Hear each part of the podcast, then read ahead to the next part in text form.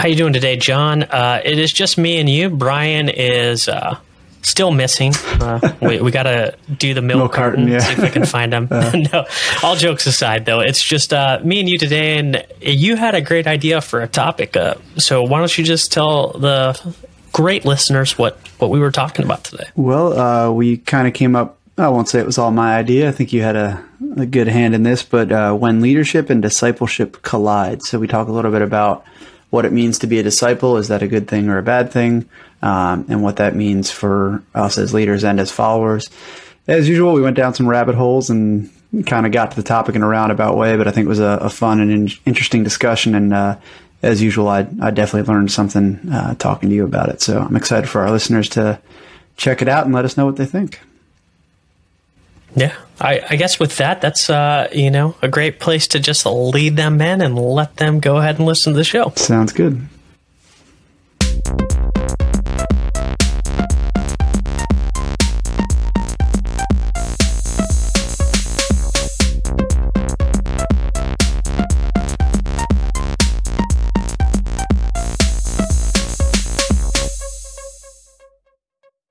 What's going on, John? How you doing today? Ah, not too bad. Had a little bit of a late night last night between some some work stuff and a crying baby, but uh, otherwise feeling good. I got my coffee and I'm ready to talk leadership.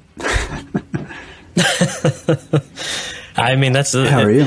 At, at least for me, you know, when you work in tech, those late nights always happen. I remember about five years ago, um, I got a call like eleven thirty at night that a server had died, and so here I am in downtown DC, uh, taking apart a server and all its pieces and putting a CPU in the middle of a server and just having it ready to go by nine o'clock in the morning the next morning.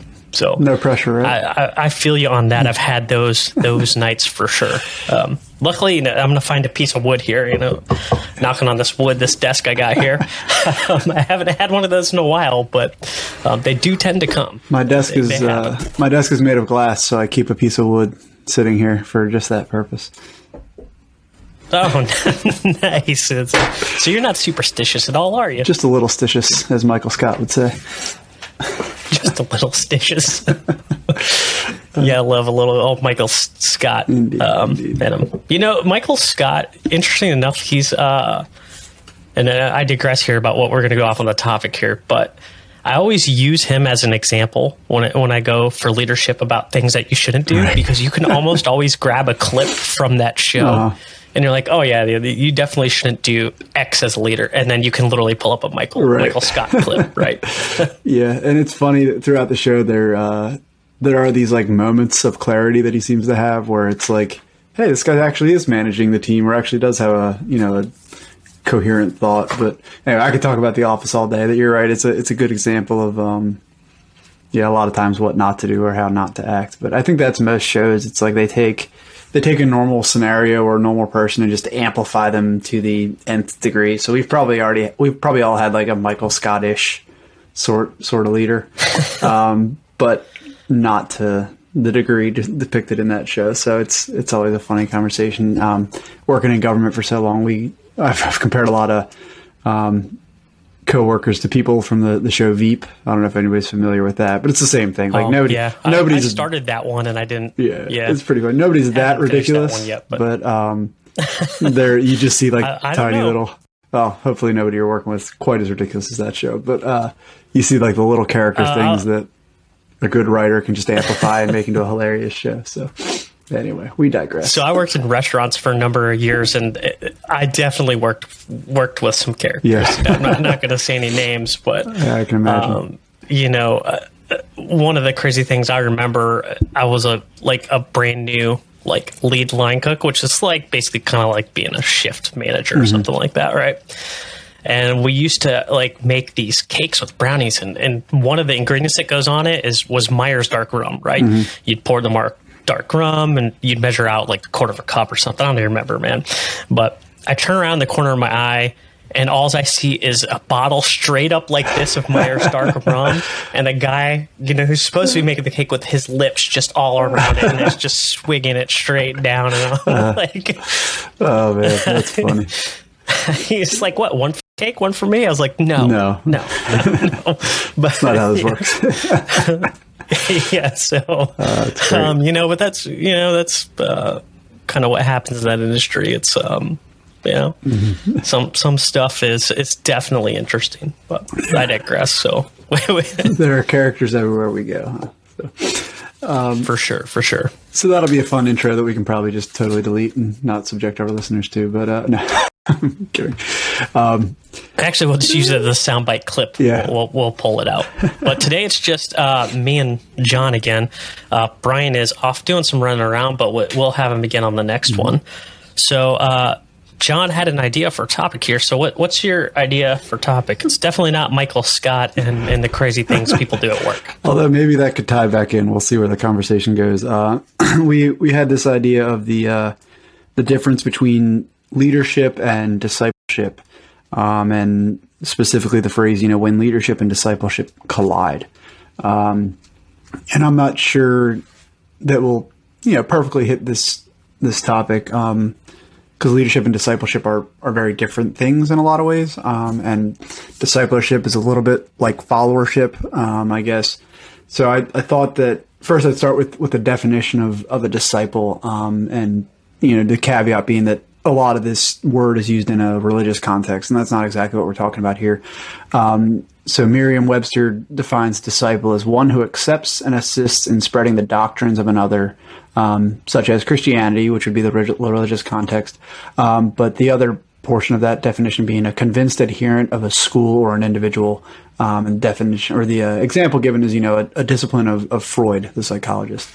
Um, and then if you take that a little bit of a step further, you know, a, an adherent, which is, you know, not to insult anybody's intelligence, but a believer or an advocate, uh, especially of a particular idea, um, or a follower of a leader, party, or profession. So, uh, again, they use the example of Freud's adherence or adherence of Christianity or adherence of socialism, whatnot. So, I thought what was interesting about this conversation um, or this this topic is, you know, the you can we and we talked about this a little bit, I think, on our last podcast um, that you and I recorded together. But you know, can you have too many followers or, or, followers that are too devoted, right? And when does that cause friction and, and issues in the organization? So, um, you know, I think about a lot of popular leadership authors that we've talked about on this podcast that I read and, and enjoy. Um, you know, we talked about John Maxwell, Stephen Covey, Simon Sinek, you know, these popular ones. Um, excuse me. But, you know, when do you, when do you kind of cross that threshold almost dangerously into the terms of like, oh, I'm a disciple of Simon Sinek. I don't want anybody to think I'm a disciple of Simon Sinek. He could write a terrible book next and be like, that was awful. None of that makes any sense. Um, you know, people people we follow are human and they can make mistakes. We know that because we make mistakes ourselves. Um, so anyway, that that's kind of where I wanted to kick this off. You know, when is it when is it wrong to be a disciple? Um, when does having disciples cause friction or problems in your organization? Do you want disciples as a leader? Um, or do you want you know skeptic followers perhaps, or um, or something else? So I don't know. That's that's where I thought we could start. That's that's a mouthful there. Yeah, as I'm known for. A lot of thought in there. Uh, so, and I know Brian and I had touched on this before about a different episode when we talked about kind of mentorship and um, we were talking about how people can have an impact on you even if you don't know them. Uh, so like I I know for me like Jocko Willink his his books and his podcast had a big impact on me a few years ago. Um, I don't I don't consume as much of his content as I used to in the past. I just can't do a four hour podcast episode every week. Um, great content, but you know I just I just can't keep up. Um, but just like you said, it's like once once you go beyond that followership and you start hitting that that disciple level, right? And and just you know, like you said, make that caveat that we're not talking about religion here. Um, it's it's are you following somebody blindly? I, I, think from an organizational level, it's kind of better to have followers instead of disciples, right? Because I want people second guessing decisions that I'm making, right? Um, it, it's good to have that outside view or the other view of like, hey, maybe what we're doing is wrong. Uh, throw that idea out there, right? Challenge it because if we, we we've all probably been in a situation where we're following some leader everybody knows that the direction that this project or or whatever is going, it's going the wrong direction, but nobody wants to say anything because everybody's uh, you know on board, part of the team, uh, doesn't want to uh, you know bring up anything or cause any friction or, or challenge any any statements. And it's not that when we bring up people and we challenge ideas, we're not challenging them as individuals. And uh, you know there are ways to do it gracefully, right? And, and there's ways to do it not so gracefully. Uh, so, I, what are your thoughts on that, though? Yeah, I think uh, I would agree. I want I want folks that are going to, you know, in, in the right ways, at the, in the right context, challenge decisions that are being made or or points of view that are being offered, um, especially in a collaborative type environment. I think, um, you know, this this disciple word, we really set ourselves up for a doozy here because it's, it's not always in a negative context either. So it's um, I don't want to frame it entirely. Um, so I think what what I was thinking about when you were talking just now is you know are you the type of leader who's seeking disciples um, or are you building leaders? And that to me could be the differentiation. Um, now that that isn't to say that a a quote unquote disciple, to use it in the more positive context is somebody in my mind that take maybe takes your ideas, takes what they've been taught at an organization or, or in a school or something like that, and then and then almost evangelizes that to use another you know, pseudo religious term, um, but and, and and carries that on and maybe takes it further, right? So in that context, maybe building quote unquote disciples is can be a good thing, um, but if you think you're the next greatest thing and, and everybody's going to listen to what I say and I've I've unleashed and I've, I've, cracked the leadership code and I know exactly how everything should work. Um, just follow me and listen and do what I say. Um, if you're looking for those kind of disciples, folks that just follow you blindly, um, you're going to end up in a really bad spot because you're going to get to a point where you don't know what you're going to what you're doing, um, and then you're just going to be faking it until you make it. Um, I think an example of this uh, that's uh, relevant in the news right now is uh, Elizabeth Holmes from uh, the Theranos company. Um, it seems like, and I obviously never worked there, um, but it seems like from what I've read and seen, uh, which is a great book, uh, there was a great book written about her called Bad Blood, I believe. Um, she was just seeking blind followers, disciplers, do disciples, excuse me, discipler. I just made a word. Great. Um, you know, people who would just kind of blindly do what she says, says, believe that the technology worked without looking inside. Um, you know, and that's, that's actually a great metaphor. You know, this, machine she built was basically this black box that you put a blood sample in and it's supposed to give you all these magical results, right? And really the technology didn't work. Um, so, uh, are you the type of leader who wants people to look inside the black box, tinker with it, help you figure it out, make it better? Uh, do you expect people to just trust me, it works, go do your job? Um, I want to be the the former, not the latter. And I think that's the most effective way to lead.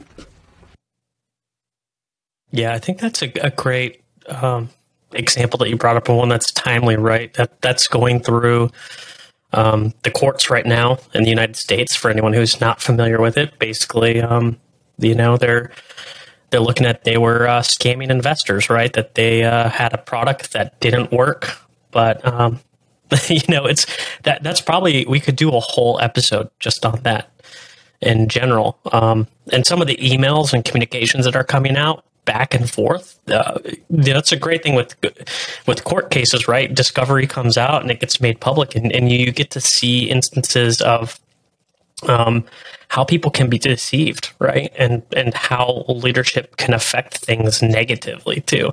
And that's probably a like you said a great example of where leadership negatively impacts the organization where everyone else, you know, who's not at the very top doesn't know what's going on, thinks everything's great, right? You know, here we are, we got lots of VC money, uh, the media's talking about us. Um, she was what on Time magazine or something like that. She was on the cover of Forbes. Like so, so you're thinking as as a follower in this organization, um, or if you're a disciple inside there, you're like, hey, this is great, right? Um, you know, we're we're on the path, we're on this rocket ship, and you know maybe we'll be the next Tesla or or, or some huge tech firm that's going to be worth billions of dollars.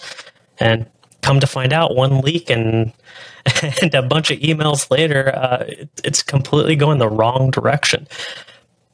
So I, I think it's always worth like you you brought up a lot of stuff and and what I think of always too is being humble, right? And understanding that the people that you're following uh, are still human, right? We all make mistakes. We're, we're nobody's perfect. Um, I know I've done stuff in my career that you know that's that hasn't been great, and I'm sure you have too. um, it, we're human. We make mistakes, and I think being humble and realizing that can can take it a long way uh, to the point where you can look at stuff um, from di- from a different lens. Yeah, no, I, I wholeheartedly agree. And um, you know, one of the I wrote down kind of another question while you were talking there, which is you know, which which seems to be kind of the road we're going down, or at least one possible path we can take, which is um, you know, on this show we talk about leadership, how to lead all the time. Um, but are you being a good follower? And are you making sure you're not just being a blind follower to the the people above you in the organization, or um, you know the the folks that you feel might influence you, whether it's an author or a politician or a religious individual, whatever you know, whoever you seek guidance from in your life could be family uh, or a close friend. Um, are you just taking things at face value, or, or, are you willing to dig a little bit and make sure, hey, what what's really going on here? Um, I think when you look at a lot of the scandals you see um, that make the news, you know, Theranos, like we were just talking about, um, you know, Bernie Madoff thing, uh, Enron, all these all these major you know scandals that we all know about. Um, after the fact, you always hear people say, "Well, it, it, never seemed quite right." You know, I just don't. I don't know. Something was off, but I didn't really say anything, or I didn't want to get fired, or or you know, everybody else seemed to have confidence in it. So you know, I I can't be the, the only smart one that figured it out, right? So, um, so learning to kind of build that inner skeptic, not the inner cynic, but the inner skeptic, um, be willing to ask the right questions, um, and to really understand something uh, before maybe going fully into it. Um, which, again, using this word disciple, we're not talking about one's faith or anything like that. There's a whole leap of faith conversation that, that I'll leave to the religious scholars. But in a in a business context, are you are you really talking, um, or, or are you understanding what's being asked of you and and really looking at is is this the right kind of organization I want to be in? Is this the kind of leader that I want to follow, uh, or am I just being a quote unquote you know blind disciple? Because um, that can get into some trouble, and we've seen instances of that in um, military history. You know, we talk about like the Lai massacre or something like that. Uh, there's there's just uh, example after example um, of how this stuff can go badly uh, if you're not being just a little bit skeptical. Um, and then as a leader, are you making sure that you're empowering those people below you to be good followers? You can't just have blind disciples underneath you, um, but it in, in many ways requires a good leader to have good followers. Um, so, are you building an environment where that's possible? I know that was another mouthful, um, but just stream of consciousness here today. Um, so I, I, was saying, you know, that's the great uh, uh, the great thing about podcasting, right? We don't have to fill a thought in ninety seconds.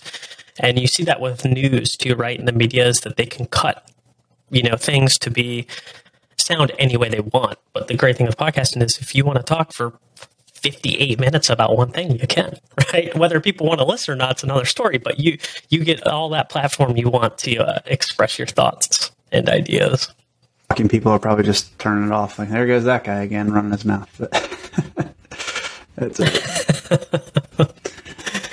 Yeah. So you brought um, a, a, a, great thing up about questioning, right? About what's going on in in My Lai, um, and the My Lai massacre. And for those who aren't familiar, you know that was a was it an army unit? I believe I think, so. Yeah. Right? I'm not a, not an expert on the topic. It was just one that came to mind. But yeah, I believe it was an army unit. Yeah. Mm-hmm it was a United States Army unit in Vietnam who basically, um, you know, murdered a village of, of people. Um, and you know, the uh, commander thought he was doing the right thing, and everyone was just misguided.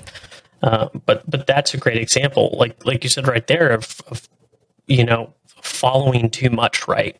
Buying in too much and not questioning what you're doing and thinking like, hey, is, is this the right thing to do? And I know even uh, people get put in situations like that, maybe not as extreme, right? Uh, where you might be asked to do something as as a, a subordinate that might be questionable, right? And and that's your chance to uh, you know stop and think about what you're being asked to do and and who you're following if if that's what you should be doing. Um, I know a lot of our listeners are are in the technology space too, and Uh, so, being an IT administrator or something, you could have someone come to you and ask you to access people's email. Um, you have keys to the kingdom, but that doesn't mean you should do that, right? When people ask for things, you should always stop for a minute and think about what you're being asked to do, especially if we're teeter tottering on those gray areas where you, what you're doing could potentially be illegal. I'm going to say right now, if it's illegal, just don't do it, right? And I'm sure you would say that from from your communications perspective, right? If anyone asks you to do anything illegal, do not do it. Doesn't doesn't matter about your job, right?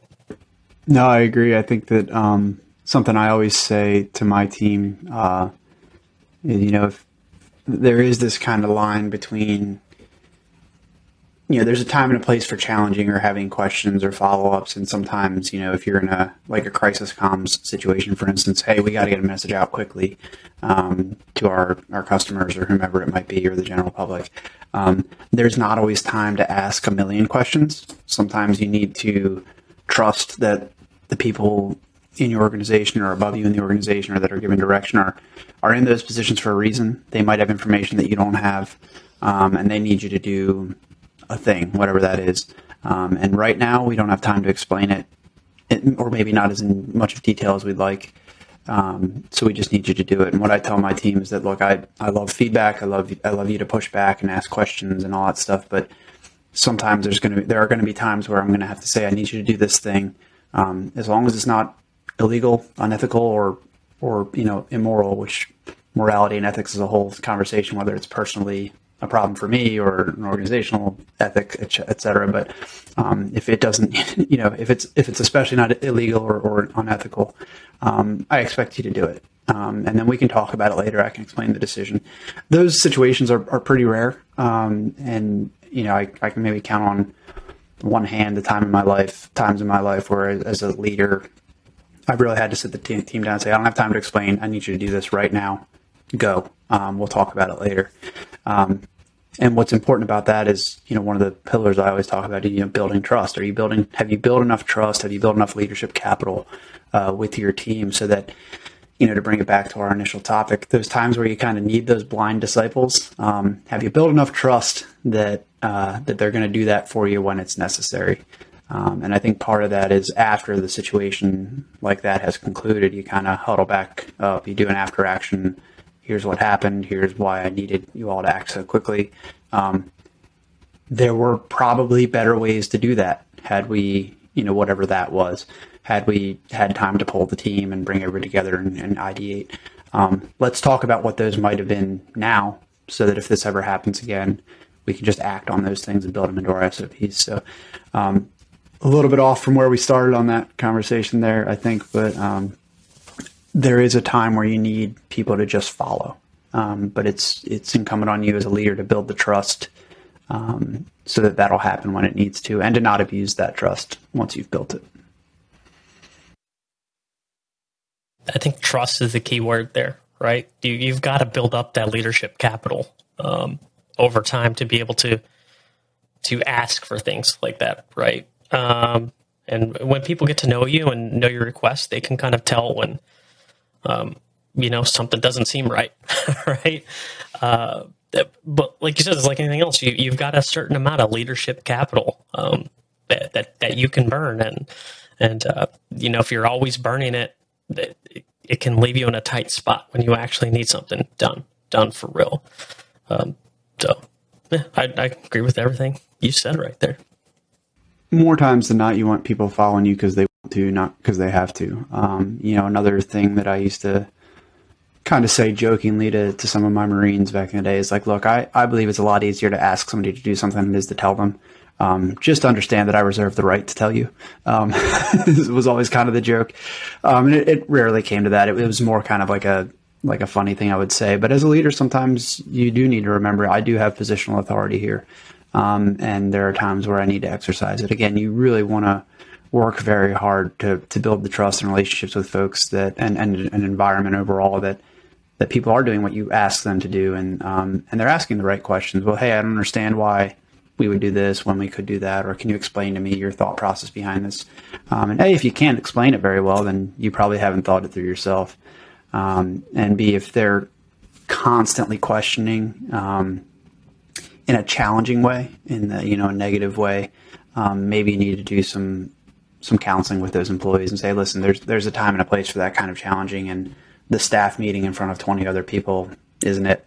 Um, but you're always welcome to come to me. So there, there's a lot of coaching moments, and it's it's not an easy thing. I guess is what I'm getting at, and why I'm rambling about it is that you know there's there's this constant tension between you know I want to be an inclusive leader that lets people give their ideas, and we actually have to get stuff done. Um, and you know, one of the big lessons I learned, I think I talked about this maybe on the very first time I was ever on the podcast, was um, you have to trust or at least um, assume that other people in the organization know some things that you don't, um, especially if they're higher than you in the organization. So, um, the example I think I gave, excuse me, before was you know you're a young lance corporal or private first class, whatever, and a, a sergeant or a lieutenant or a captain walks in and says, you know, I need you to go do this.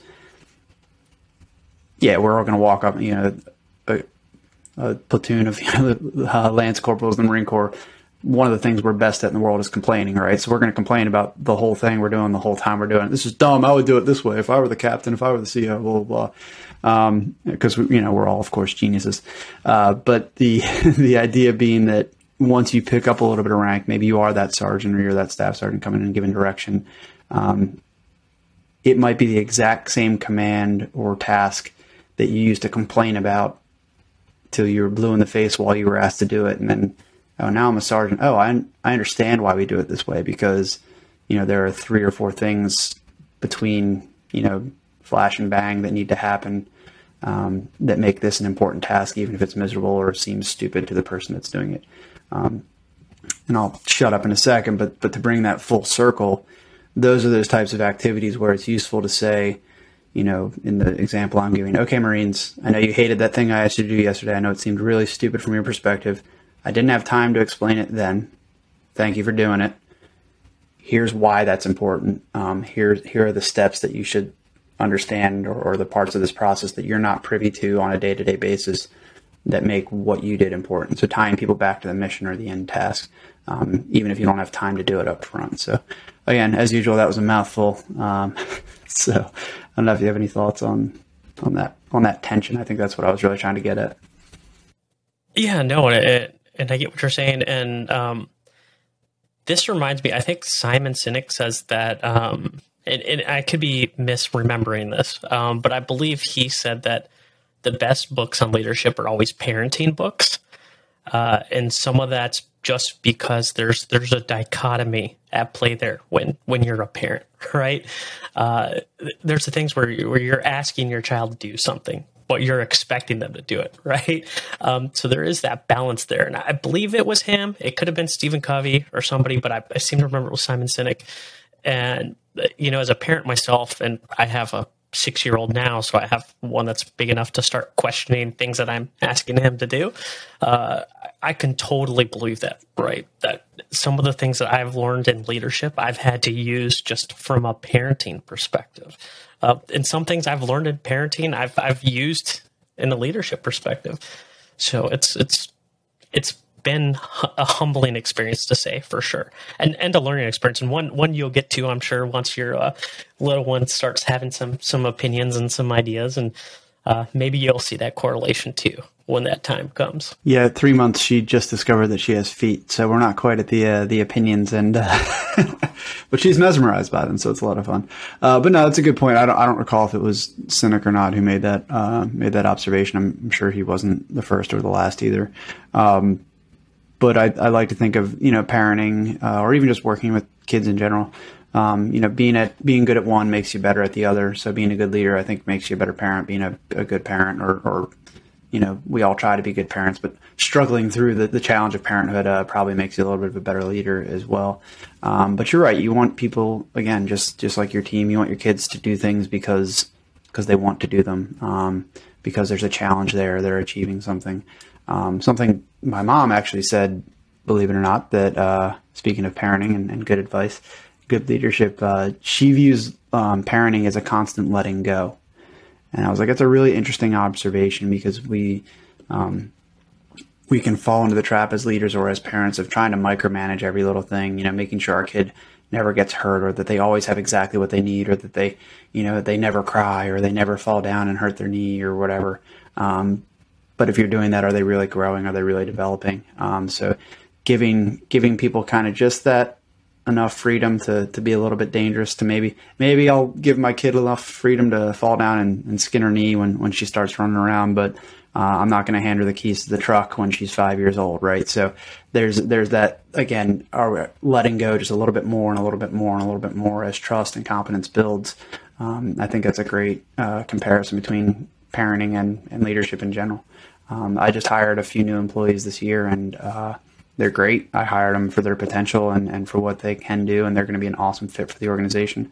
But they have a lot to learn. Um, they haven't worked at this agency where I am for for as long as the rest of the team and not as long as I have, and, and that's okay. And I expect that. So right now I'm, you know, kind of in some ways treating them like like the toddler. Um, you know, I hate to use that analogy. I'm talking about grown adults. I don't I don't baby talk anybody or, or well, that's better than donkeys. Right? yeah, that's what we went with last time, right?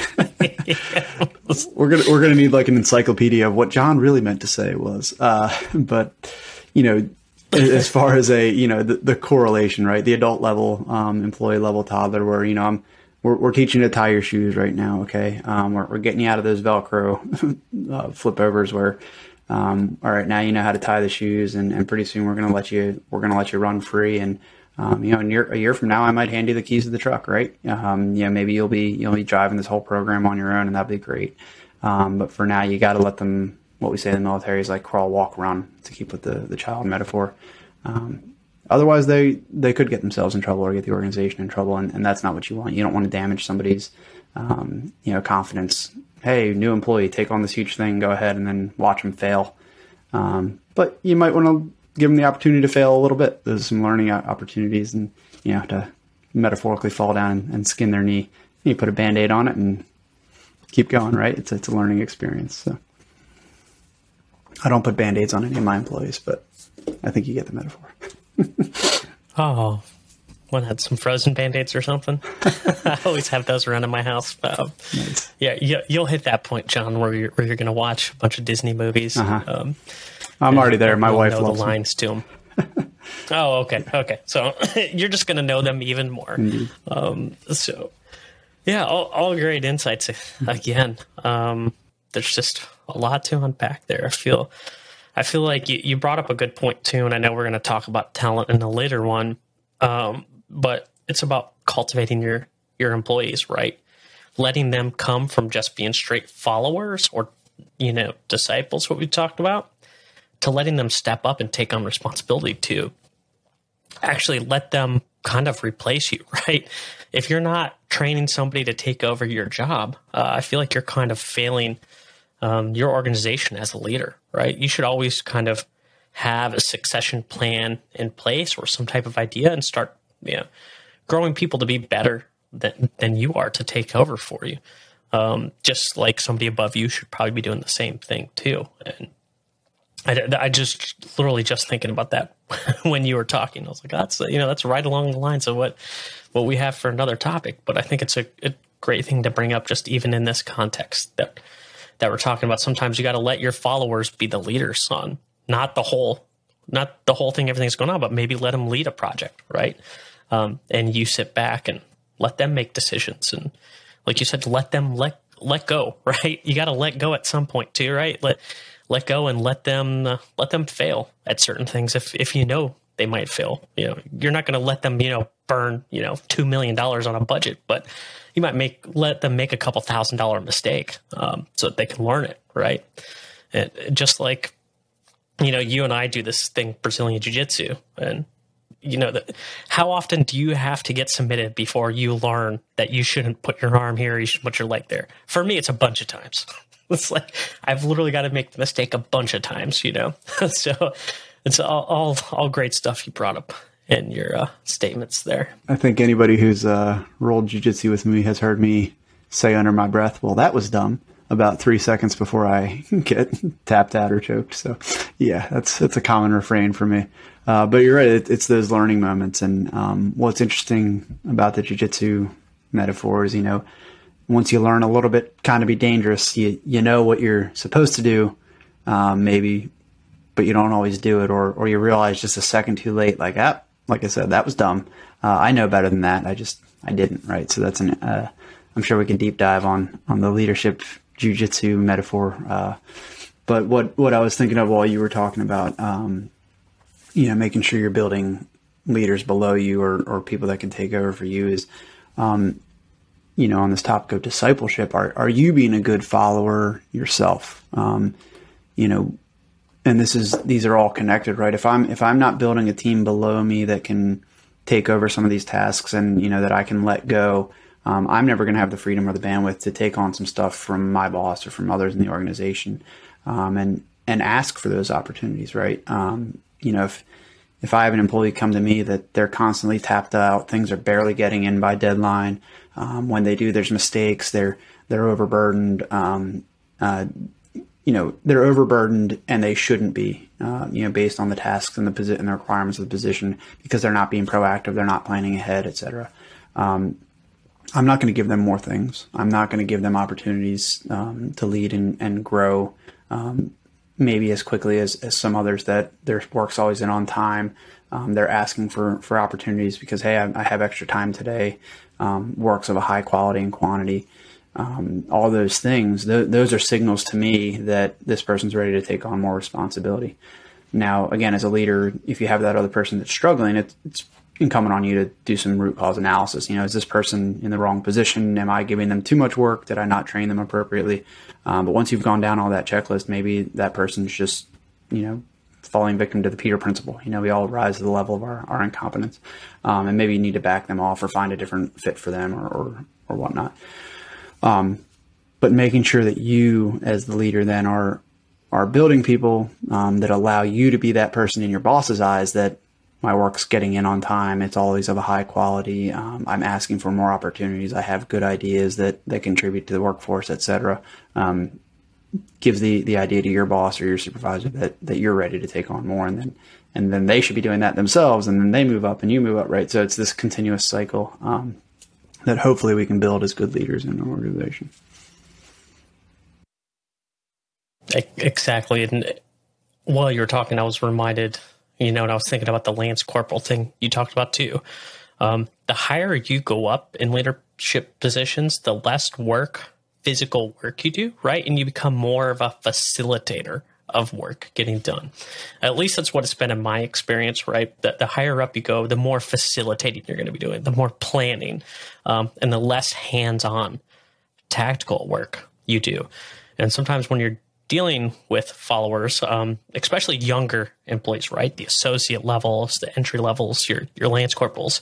Um, they haven't been in the corporate world or the working world long enough to realize that that you know, hey, as a leader, sometimes you know your job's to facilitate the work. Uh, you're not going to.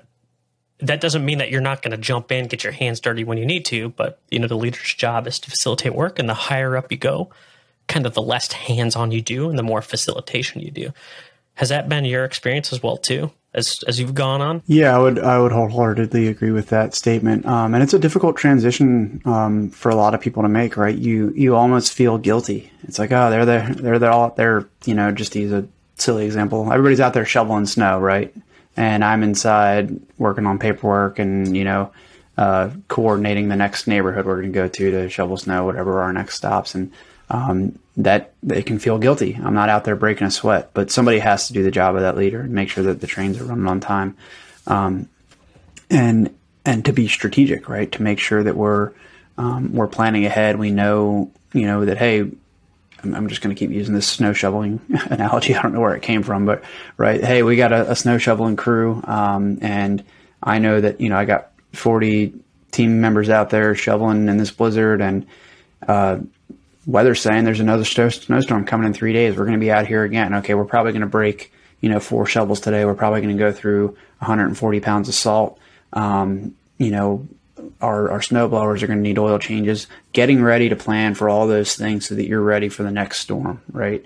Um, again, that's not quote unquote hard work in the sense that you're out there busting a sweat and breaking your back with the team, but it's necessary work and it's important work and it's and it's why leaders in organizations tend to make a little bit more money, right? So, um, you know, the the analogy being, you know, when I worked in you know an industrial setting, um, you know, if you have a, a high level manager that's in your plant or you know maybe on your snow shoveling team, right? you're not paying them to get out there and move the snow. You're paying them to get out there and make sure the snow gets moved. So if I'm looking on my cameras in, in my production plant and I see somebody that I'm paying $75,000 a year to manage this big business pushing a, a um, pallet jack around, it's like, okay, I have people that I pay $15 an hour to do that. You're, you're actually wasting money because you're paid your salary to, to make sure that those boxes get to where they need to be on the right time that, and that you don't have to be out there doing those things. Um, and that's a really difficult concept for a lot of people to, to grasp. And it's a, and it's a fine line with servant leadership, right? There is a time where you need to roll up your sleeves and get out of there and get dirty and, you know, grab the shovel or move the boxes. Um, sometimes to make a point, um, to show folks how it's done, um, or to show folks that you're out there with them. But if you're doing it every day, um, you're probably neglecting some other responsibility that, that you've been hired and that you're getting paid to do. So, um, it, it's a difficult thing. It's a, it's a fine line, as I said.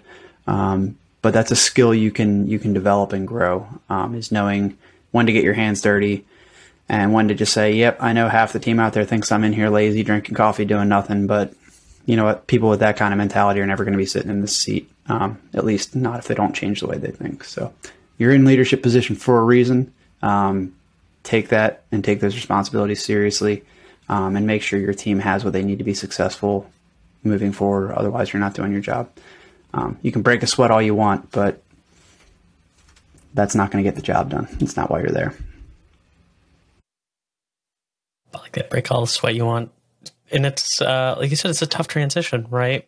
Especially if you were very task driven uh, before and you got promoted because you're a good tactician, it's difficult to let go of that um, and realize that your your job now is to facilitate um, the work happening. And uh, you know, it, it's a tough transition for everybody. I'd say. I think with that, that's probably a good spot to wrap. But we're going to start this new segment right now, and I just sprung this on Uh-oh. you. um, give me your leadership hack here. Hold on, I'm going to get a timer going here. We, we need a timer. I'm going to uh, let's use my phone here. Mm-hmm. One second. I need your 60 second leadership hack here. I'm going to get a clock going here. You're on clock. I'll tell you when. Hack on any topic. Do you want to see the clock? Any any leadership. You want to see the nugget? Any leadership topic. Okay. Are you ready? I'm ready. Your 60 second leadership hack starting now. Okay, well, the thing that comes to mind since I'm on the clock is managing your time, right? So, um, there's that old saying, we can't manage time, we can only manage ourselves within the time that we have. So, something I do um, that my staff is aware of, my boss is aware of, is I gobble up those white spots on my calendar like a hungry, hungry hippo. So, if there's a blank spot on my calendar, I schedule deep work time in there. Not 100% of it, but at least two blocks, two hours of, of deep work time, non negotiable every single day. Um, and that way it's on there and I have that time, especially in this virtual world. We find ourselves in meeting after meeting after meeting and we don't actually get any of the work done. Um, so I proactively make sure I schedule in that time to get work done for me. Um, the only people that are allowed to invade that time are me because I decided it uh, or somebody above me in the organization. And that's my 60 second leadership hack. And I did it in 53. That's pretty good. yeah. You got time for a commercial like break that. in there. No. yeah. we need like a Brian to make like, like a what they call it. They call it a break, but there's there's a an audio sound. Oh. I can't remember. It has it has a specific name to it. You know, to cue that you're you're going to a segment or, or oh, nice, um, yeah. you know, switching stuff. but hey, I sprung it on you, and that is your your idea. Okay. that, that Do I need to put sixty seconds on the clock for you now? Hey, sure. Why not? All right, let's see how you do at your own game. I'm going to count you down, make it a little bit more pressure inducing. One second. All right, you ready? Can you see the clock? Yep. Go. So here is my leadership hack, right? And and I learned this from one of our pre- previous guests, Peter Margaritis. And it's this idea of when somebody's talking, it's listening to understand what's being said to you, right? A lot of times when we're listening to people and we're communicating with them, we're not really communicating with them. What we're doing is we're just waiting for them to stop speaking so that we, we can say what we were thinking, right? It, it's taking this idea of waiting, listening to somebody as they speak, and trying to understand them, giving them the opportunity to speak and being understood instead of just trying to respond. Uh, and it's just like we said, right? And I brought it up on a different episode is, are you going to ask a question or are you going to make a statement right? So that is my leadership hack is when you're listening to somebody listen to understand them and not listen to respond. Five seconds left and there goes the alarm. so what do you think is that a winner segment I think that's pretty good. I like it. I think we should uh, work on a little higher tech way than shoving our cameras in the in the computer. But I've got, I, you know, I literally just thought about it now, but when- on future episodes, we will have, uh, we'll have a timer. I'll have an audio sound or something that I can play. I just got to find one that's exactly a minute. right. Um, no, it was good. Yeah, I like so it. that's that's your idea. So everyone, be on the lookout for the the leadership hack, the sixty second leadership hack. And I think what we'll do is when we have a guest, that'll be one of the things we'll we'll do Mm-hmm. with them, uh, as well as the book. But so be on the lookout, Mm-hmm. right? Uh, Do, do you have any books um, that come to mind Oh, There's always for this topic? there's always You don't have to have one. I just come you know we mind. normally uh, bring up books, but Yeah, I think that, um, you know, the one we talked about last time, that sh- good strategy, bad strategy book, I, I don't, you know, just, it's still fresh in my mind, but that idea of thinking about how you think. Um, so that book is almost entirely about that, um, in hindsight. So, and that's really the most important thing if making sure you're not being a blind follower or just a blind disciple um, thinking about how you think. So um, I think there are a number of books out there that have various levels of, of um, you know, crowd approval, I guess, for lack of a better term. But there's like Thinking Fast and Slow by Daniel Kahneman. Um, there is Freakonomics, which again is kind of an oldie but a goodie.